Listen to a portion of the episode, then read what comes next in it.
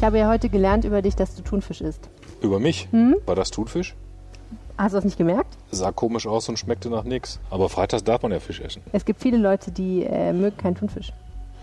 Ehrlich gesagt schmeckte der auch nicht so gut. Jetzt wissen wir mehr Mein über Hausarzt sagt ja ruhig auch mal eine Mahlzeit weglassen. Und? Hätte ich heute mal gut ausprobieren können. Rheinische Post. Ländersache. Der Podcast aus dem NRW-Landtag. Herzlich willkommen zur Ländersache Nummer 15. Wir haben schon 15 Folgen geschafft. Oh yeah. Das ist ja sehr gut. Wir sitzen im Foyer des Landtags und hier ist es vollkommen leer. Außer dem Pförtner ist praktisch keiner hier. Doch, einen Gast haben wir ja hier bei uns am Tisch sitzen. Du sollst das doch nicht verraten. Wieso? Dass wir einen Gast am Tisch sitzen haben, Wir soll ich nicht ihn gleich verraten? vor. Nein, Telefonstreich. Telefonstreich. Wir haben keinen, wir, haben, wir sind Mutterseelen allein Nee, wir haben einen. Gast, aber wir verraten noch nicht wen. Aber das wird gleich Special Guest. Die Leute haben ja eh die Shownotes gelesen, die wissen, wer hier sitzt. An Situationen wie diesen kann jeder erkennen, dass unser Blog wirklich live ist. Podcast. Ach so. Alte Welt. unser nicht vorhandener Gast schüttelt gerade mit dem Kopf. Er weiß, dass er es mit Profis zu tun hat. Äh, so, jetzt müssen wir aber aufhören zu Und er hat heute Fleisch gegessen. Okay, Herr Engsfeld, herzlich willkommen im Podcast. Stefan Engsfeld, Abgeordneter der Grünen. Sie müssen sich natürlich sofort von äh, Thomas Reisner anhören, dass Sie sich nicht an den Veggie Day halten. Stimmt das überhaupt?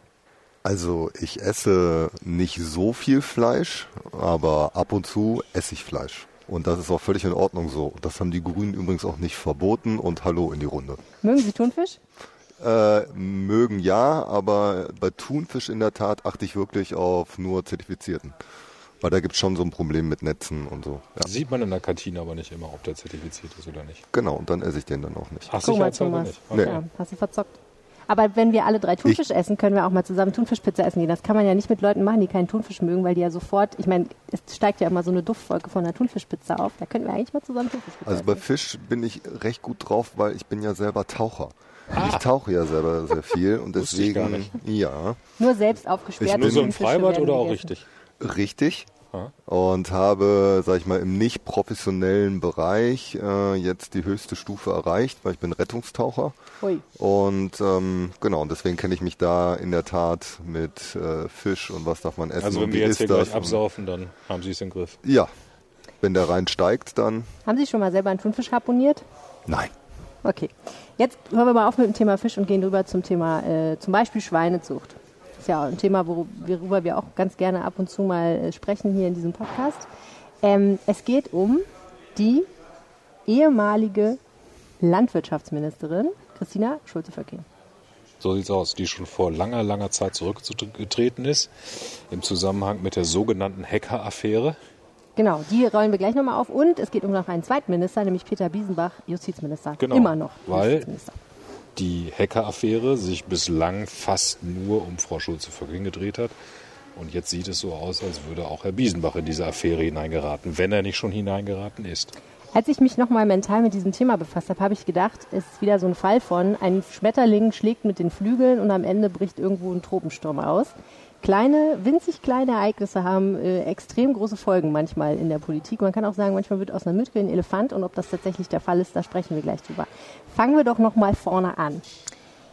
Im März 2018, glaube ich, ist bekannt geworden durch Frau Schulze-Vöcking und den damaligen Regierungssprecher, dass es einen Vorfall im Hause Schulze-Vöcking gab, den sich keiner so richtig erklären konnte, nämlich auf einem Fernseher spulte auf einmal eine Aufnahme von einer Fragestunde aus dem Landtag ab, wo es um, ich glaube, Tierzucht ging oder Tierhaltung ging. Ja, die damalige Landwirtschaftsministerin, Herr Engstfeld, Sie korrigieren mich, wenn ich äh, Quatsch erzähle, aber die damalige Landwirtschaftsministerin stand ziemlich unter Druck, unter anderem wegen ihrer Politik als Agrarministerin. Und, äh, sie Und wurde, Landwirtin, Und, ne? Mhm. und Landwirtin. Sie ist ja dann auch noch äh, ähm, Landwirtin und das Ganze spielte sich auch ab auf, ihrem, auf dem Bauernhof ihrer Familie. Und die Anwürfe gegen sie waren schon massiv. Sie war persönlichen Bedrohungen, massivsten Beleidigungen ausgesetzt zu der Zeit. Das äh, hat man ihr schon angemerkt, dass sie das auch nicht ganz kalt gelassen hat.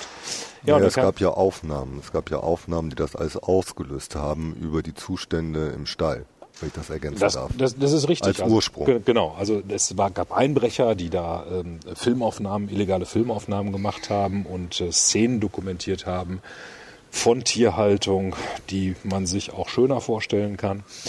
Ja, und dann kam diese Frau Schulze-Vöcking in dieser Zeit irgendwann nach Hause und sie schilderte das dann irgendwann auch im Landtag recht plastisch, brachte ihre Kinder ins Bett und plötzlich, wie von Geisterhand, wurden Filmszenen auf ihrem privaten Fernseher ähm, ausgespielt.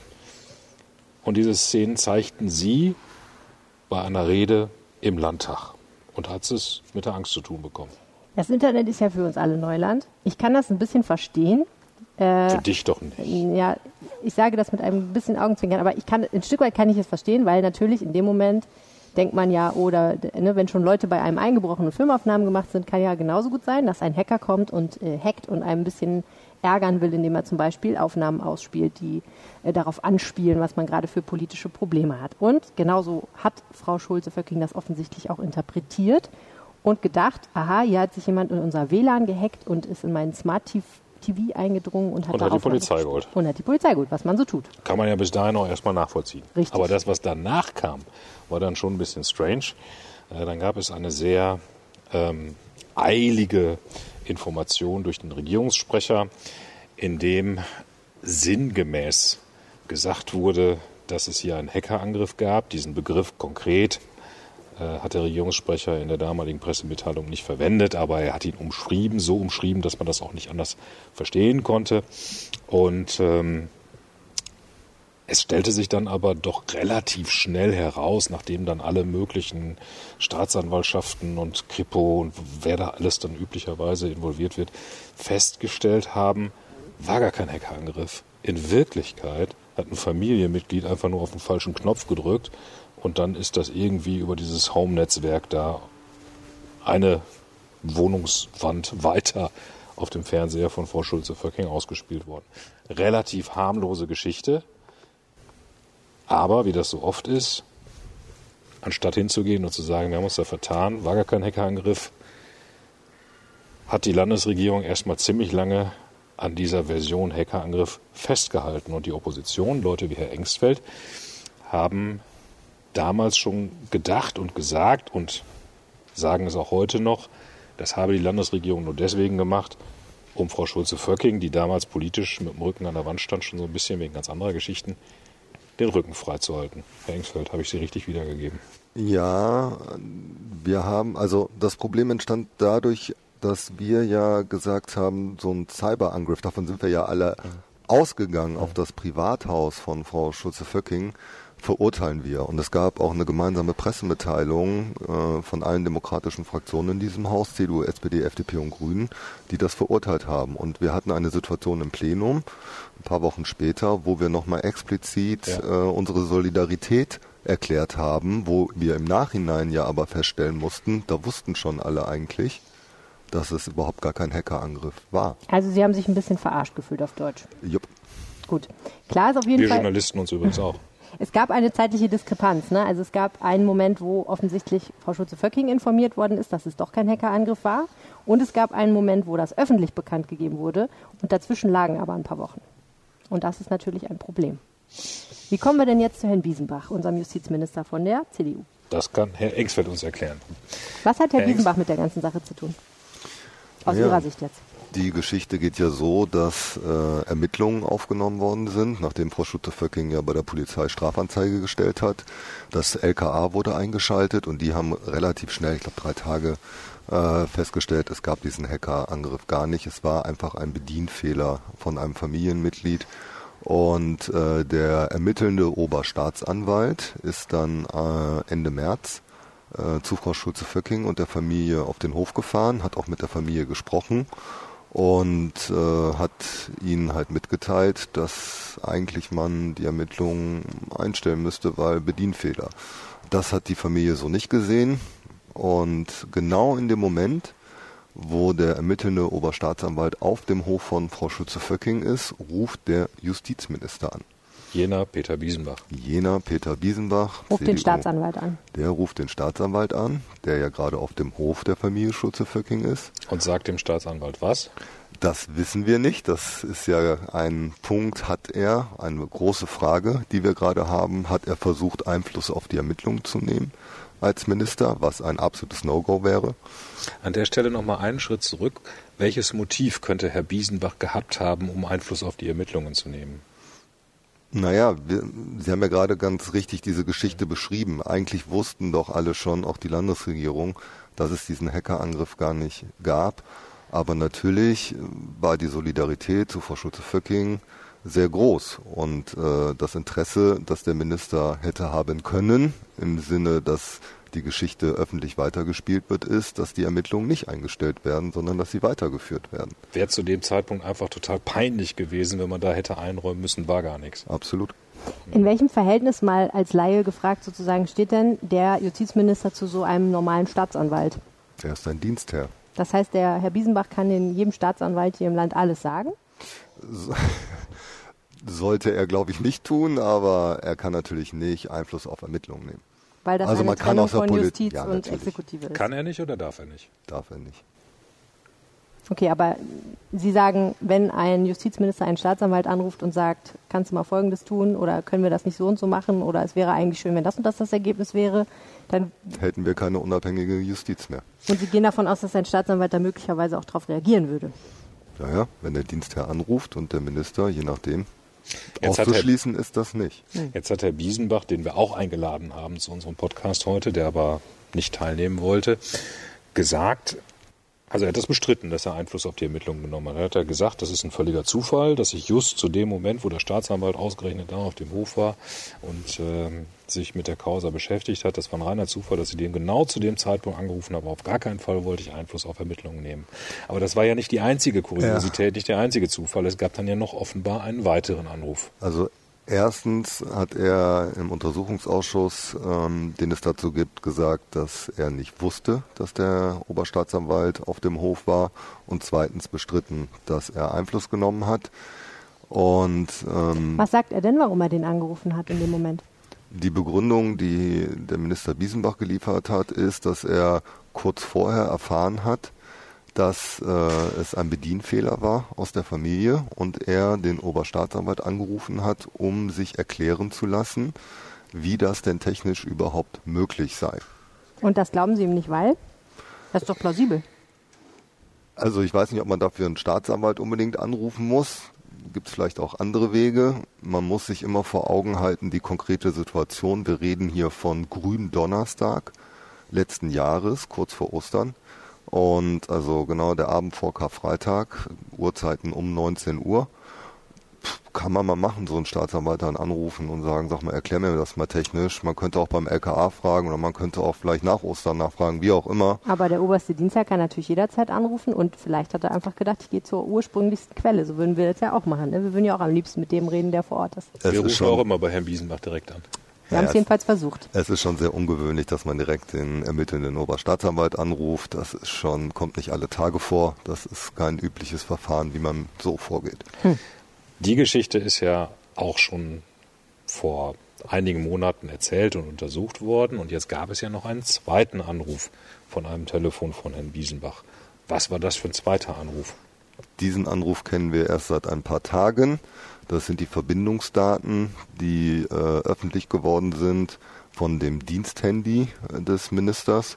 Und äh, das Telefonat mit dem Oberstaatsanwalt hat sieben Minuten gedauert, war von 19.06 Uhr bis 19.13 Uhr und direkt im Anschluss daran um 19.14 Uhr hat, das, hat der Minister Frau Schulze-Vöcking angerufen für eine Minute. Also er hat sieben Minuten mit dem ermittelnden Oberstaatsanwalt, der gerade auf dem Hof von der damaligen Kabinettskollegin Schulze-Vöcking war, telefoniert und direkt im Anschluss danach mit Frau Schulze-Vöcking telefoniert. Was schließen Sie daraus?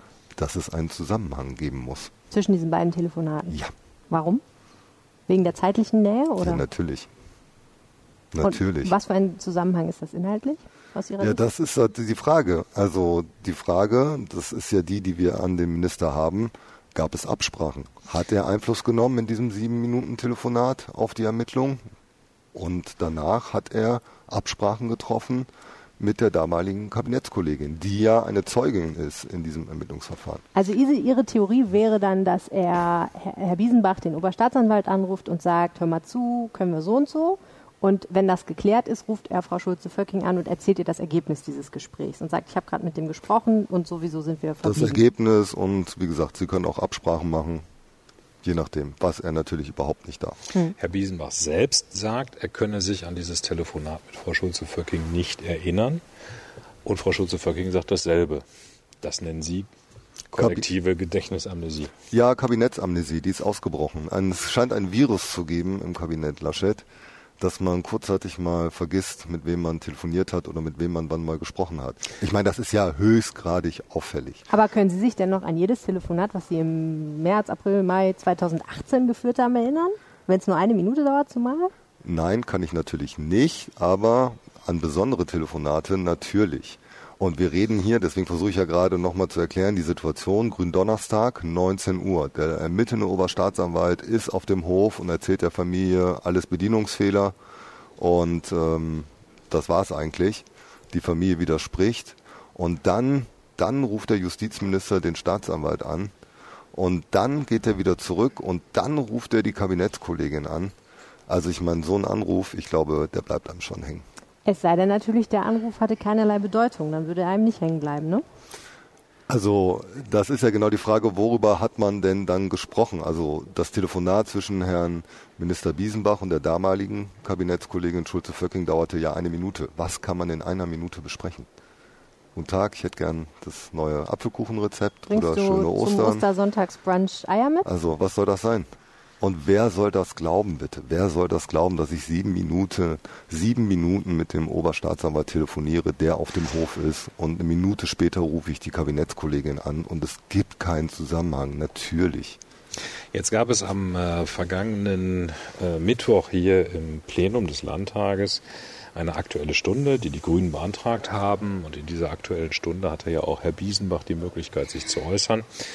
Davon hat er so gut wie nicht Gebrauch gemacht. Und ich darf die Erklärung von ihm kurz wiedergeben, weil er ja heute nicht hier ist. Und das ist auch die Erklärung, warum er heute an unserem Podcast nicht teilnimmt. Er sagt, es gibt einen parlamentarischen Untersuchungsausschuss zu diesem Komplex. In diesem parlamentarischen Untersuchungsausschuss habe ich eine Zeugenrolle. Habe ich als Zeuge bereits ausgesagt, werde ich vielleicht nochmal als Zeuge aussagen. Und dann darf ich hier im Plenum gar nichts zur Sache sagen. Das ist eine Rechtsauffassung, die Sie teilen oder nicht? Die man vertreten kann, die politisch aber völlig unklug ist. Der Minister, also der Verdacht gegen den Minister, dass er Einfluss auf die Ermittlungen genommen hat, dass er eventuell Absprachen mit der Zeugin Schutte Föcking gemacht hat, ist ein sehr schwerwiegender. Sollte sich herausstellen, dass er gelogen hat vom Untersuchungsausschuss, Als er gesagt hat, Ja. Zufall Genau. und keine Absprachen. äh, dann ist er natürlich als Minister nicht mehr tragbar. Und deswegen ist es mir nicht verständlich, warum er nicht die Möglichkeit genutzt hat, in der aktuellen Stunde im Plenum reinen Tisch zu machen. Also er bewegt sich gerade auf echt dünnem Eis. Man kann diese Rechtsauffassung natürlich vertreten. Ich verstehe sie nicht. Und ich habe das auch im Plenum gesagt, dass ähm, eine mögliche Falschaussage eines Ministers nicht dann irgendwann nur noch eine Sache eines Untersuchungsausschusses ist, politisch gesprochen, sondern das ist im Interesse des ganzen Parlaments, hier Aufklärung herbeizuführen. Und deswegen kann man und muss man das auch im Plenum diskutieren. Und deswegen hatten wir auch eine aktuelle Stunde beantragt dazu, die Jetzt ja auch zugelassen worden ist vom Präsidenten. Jetzt muss man der Vollständigkeit halber natürlich ähm, äh, dazu sagen, dass der Staatsanwalt einen möglichen Anfangsverdacht auf eine Falschaussage überprüft hat. Schon am Montag, als das mit diesen Verbindungsdaten und dem vermeintlichen Telefonat mit Frau Schulze-Vöcking, ich sage vermeintliches Telefonat, weil wir ja nicht wissen, rein theoretisch ist ja auch denkbar, dass das Handy, mein, Handy ruft alle Nase lang irgendwen an, ohne dass ich das mitkriege. Ähm, Dann müsste man aber vorher oder nachher direkt irgendwo in der Wahlwiederholung mit Frau Schulze-Vöcking Kontakt gehabt haben, Klar, oder? ich will nur keine falschen Tatsachen in die Welt setzen, deswegen sage ich vermeintlich augenscheinlich bin ich, ich Also noch ich finde das ne? albern, dass die Ja. Tastensperre ist nicht Ja. aktiviert gewesen Ja. und das Handy hat sich zufällig, nachdem ich sieben Minuten mit dem leitenden Oberstaatsanwalt, also dem ermittelnden Oberstaatsanwalt telefoniert hat, zufällig. immer. Es gab eine also Verbindung zwischen diesen beiden albern. Telefoneinheiten und äh, als das am Montag bekannt geworden ist, äh, hat der leitende, hat der, hat die Staatsanwaltschaft Düsseldorf ja Ermittlungen aufgenommen und hat geguckt, ob es einen Anfangs, nein, sie hat nicht Ermittlungen aufgenommen, sondern geprüft, ob es einen Anfangsverdacht gibt und kam sehr schnell zu dem Ergebnis, gibt keinen Anfangsverdacht. So schnell habe ich eine Staatsanwaltschaft auch noch nie erlebt, muss Anders ich zugeben. gefragt, wir lernen ja jetzt gerade beim Blick in die USA, obwohl ich jetzt ehrlich gesagt ein bisschen wirklich Mücken und Elefanten vergleiche, aber äh, man, es reicht ja nicht, einen Verdacht zu haben, man muss ihn ja auch irgendwie beweisen können. Sehen Sie denn einen realistischen Weg, wie Sie nachweisen können, was Sie ihm jetzt vorwerfen, Herrn Biesenbach? Naja, Herr Biesenbach ist ja erstmal wieder vorgeladen im Untersuchungsausschuss. Das haben Sie ja auch gerade festgestellt. Das wird wahrscheinlich jetzt am 9. Dezember passieren, also relativ zeitnah in einer Woche. Und äh, er kann uns natürlich Auskunft geben, was da gelaufen ist. Ich meine, da läuft ja kein Tonband mit. Also das Gespräch ist ja nicht irgendwo aufgezeichnet. Also wenn Sie so fragen, kann man ihm das natürlich so, sag ich mal, das ist jetzt aber das Gespräch. Sie sind übrigens abgehört worden. Nein, natürlich nicht. Sondern Herr Biesenbach muss natürlich erklären, was in diesem Telefonat war, an das er sich ja, und ich sage an der Stelle angeblich nicht erinnern kann, wie ja auch Frau Schutte-Föcking sich na, ihrer Erinnerung nach sich da auch nicht mehr dran erinnern kann. Aber ist ja auch komisch, wenn er jetzt am 9. Dezember sich da hinsetzt und sagt, ich kann mich übrigens jetzt doch erinnern, mir ist das jetzt alles wieder eingefallen. Ich habe nochmal richtig tief intensiv nachgedacht und jetzt ist mir eingefallen, wir haben uns doch über ein Omelette-Rezept für Ostern unterhalten. Naja, muss schon einen Weg finden, wie er erklärt, äh, äh, dass er keinen Einfluss auf die staatsanwaltschaftlichen Ermittlungen genommen hat und dass er keine Absprachen mit Frau Schulze-Föcking Oh, das ist aber hat. immer schwierig, was zu beweisen, was nicht da ist, ne? Kann man eigentlich nur das Gegenteil. Wie gehen Sie denn jetzt vor? Also, Ich äh, würde aber gerne noch was zur ja. Staatsanwaltschaft sagen in Düsseldorf Ja. mit dem Anfangsverdacht, Ja. weil das war der Ursprung, ja. Also man muss, also es verwundert mich schon, dieses äh, Rekordtempo. Also keine 24 Stunden, dann hat man festgestellt, es gibt keinen Anfangsverdacht. So, ich will das nicht weiter kommentieren, aber das habe ich doch. so in der Schnelligkeit. Äh, Ihre Verwunderung ist, das- ja ein Kommentar. ist äh, ja ist ja bemerkenswert zumindestens. Das zweite ist äh, die strafrechtliche Komponente und das interessiert eine Staatsanwaltschaft ist das eine. Wir reden hier über Amtsführung, politische Glaubwürdigkeit des Ministers, ein Justizminister, der lügt im Untersuchungsausschuss, wenn das sich bewahrheiten würde, ne? nicht tragbar. Das ist eine völlig andere Dimension, das ist eine politische Dimension. Und deswegen finde ich das immer zwei Paar Schuhe. Sie sind ja Mitglied dieses parlamentarischen Untersuchungsausschusses. Der hat ja Gerichts, äh, nee, Sie, nicht Sie in Person, sondern die Ja. Grünen. Und der hat ja gerichtsähnliche Befugnisse. Das heißt also, der darf auch Beweiserhebungen machen. Wie gehen Ihre Kollegen in dem PUA denn jetzt weiter vor? Suchen die nach weiteren Verbindungsdaten? Suchen die weiteres Material? Also ich zum Beispiel habe mehrere Handys. Also was auf jeden Fall, das wird ja ein großer Streitpunkt, würde ich mal prognostizieren werden, ist, was ist denn mit, den, äh, mit dem Festnetz aus dem Ministerbüro? Was ist da rund um diesen Zeitpunkt, über den wir hier reden, äh, Ende März 2018, was für Telefonate sind denn da geführt worden? Und dann stellen wir auf einmal fest, dass die jetzt gelöscht worden sind in dieser Woche. Aus datenschutzrechtlichen Gründen. Das ist so gewesen. Sie haben die angefordert und die sind Ja, gelöscht worden. Genau, so. Und, ähm, Wann haben Sie die angefordert? Der Untersuchungsausschuss hat die, glaube ich, schon im, ich bin nicht in dem Untersuchungsausschuss, in einem anderen, aber wenn ich jetzt äh, äh, ähm, mich richtig erinnere, schon im Sommer. Und dann gab es einen Streit darüber, ob man das äh, rausgeben kann oder nicht. Fakt ist, die Daten sind gelöscht, aber es gibt eine Sicherheitskopie. So, und die Jetzt Frage dazu ist, sagen, die, es gibt auch Vorschriften darüber, wann ein Genau. Ministerium, eine Behörde Genau. welche Daten zu löschen hat. Genau. Und das hat was mit Datenschutz zu tun. Genau. Das ist nicht zwingend ein Vertuschungsversuch. Genau, würde ich jetzt auch so nun nicht behaupten wollen, aber das wird jetzt, äh, wäre schon interessant zu sehen, ne, was da noch so telefoniert wurde. Und dann wird man sich jetzt darüber, deswegen habe ich gesagt, die werden sich jetzt ein bisschen darüber streiten, ob das jetzt zulässig war, die zu löschen oder nicht. Und da muss man auch genau hingucken, welche Begründung da angegeben wird und mit welchen Fristen da gearbeitet wird. Aber es ist natürlich, hat ein, hat ein Geschmäckle. Ich denke die ganze Zeit drüber nach, äh, wenn man in der Opposition ist und man findet dann solche Dinge vor und erhebt dann solche Vorwürfe, wie sie erheben, freut man sich dann eigentlich oder denkt man eher Mist? Das ist doch doof für die Politik als Also solche. ich weiß nicht, ob wir Wissen vor meine? ja, aber ich, ich stolper schon bei Vorwürfen. Es steht Hm. einfach der Verdacht im Raum, Mhm. dass eine Aussage getätigt wurde vom Justizminister, dass er wissentlich die Unwahrheit gesagt hat. Und also das ist ja ein Verdacht, den wir ja durch die durch die äh, Telefondaten jetzt des Diensthandys des Ministers irgendwie entdeckt haben, die öffentlich geworden sind. Und das ist ja erstmal ein Verdacht. Äh, äh, ich sage ja nicht, das haben sie so gemacht, Nein, aber sondern Sie werfen- ich frage ja, Ja. so. Aber Sie werfen ihm ja mindestens Instran- Intransparenz vor. Das kann man ja schon aus dem schließen, was Sie jetzt so gesagt haben, ne? Nicht, nee, auch nicht Intransparenz. Ich werfe, nee, ich frage, äh, ich frage, ob er Einfluss auf die Ermittlung genommen hat und was in diesem Telefonat besprochen wurde, um ausschließen zu können, dass er halt Einfluss genommen hat, was nicht geht. Also eigentlich wollen Sie ihn verteidigen. Am liebsten würden Sie ihn verteidigen. Das muss er selber machen, dafür ist er selber zuständig, aber wir müssen halt schon darauf achten. Wie geht das denn aus? Das, kann das zu einem Rücktritt führen? Oder? Natürlich kann das zu einem Rücktritt führen. Halten Sie das für wahrscheinlich? Das ist Kaffeesatzleserei. Also er hatte die Möglichkeit, sich der Öffentlichkeit und dem Parlament zu erklären. Das hat er nicht getan. Er wird im Untersuchungsausschuss, das hat er angekündigt, am 9. Dezember sich äußern. Und dann werden wir mal sehen, welche Erklärungen denn da kommen. Also ob es dann wirklich der, äh, die nicht festgestellte Tastensperre war in der Hosentasche oder es gibt eine andere Theo äh, Theorie, die ich gehört habe, so da war ja nur die Mailbox dran und so und deswegen kann sich auch keiner erinnern. Wir werden mal sehen, was da so kommt.